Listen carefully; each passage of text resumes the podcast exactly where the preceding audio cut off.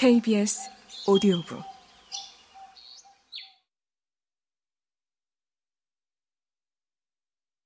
어떤 방식이든 굳어졌던 것이 움직이려면 우리는 아프다. 나는 후배 H에게 말했다.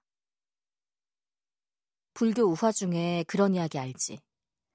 어떤 스님과 제자가 길을 나서는데 커다란 개울을 만나. 옷을 벗고 들어가야 하는 상황이었지.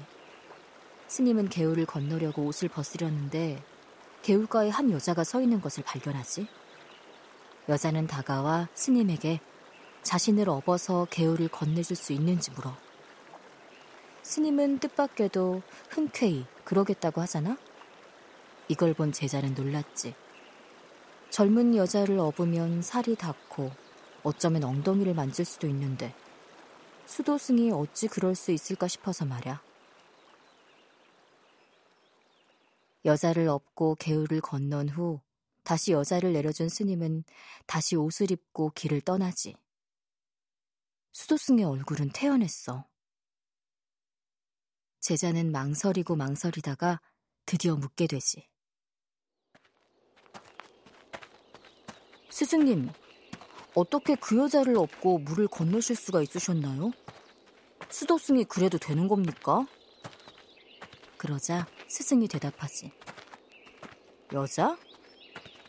이놈아, 그게 벌써 한 시간 전 일이구나.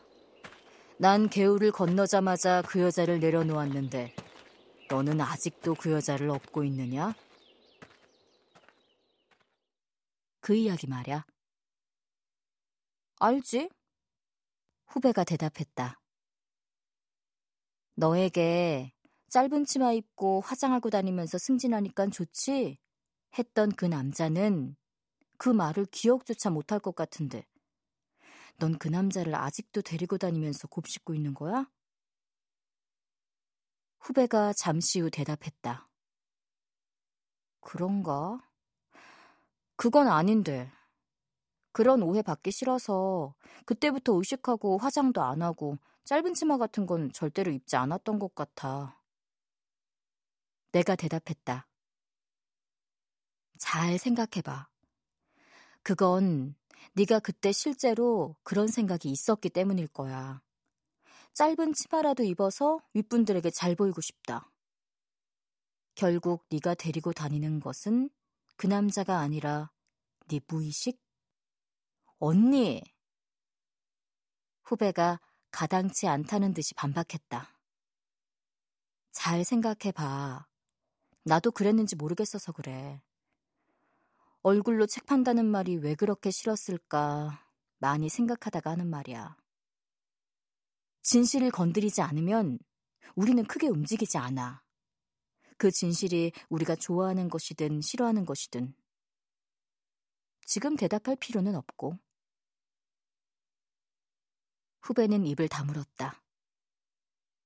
강물이 흘러가서 다행이었다. 우리는 함께 강물을 바라보았다.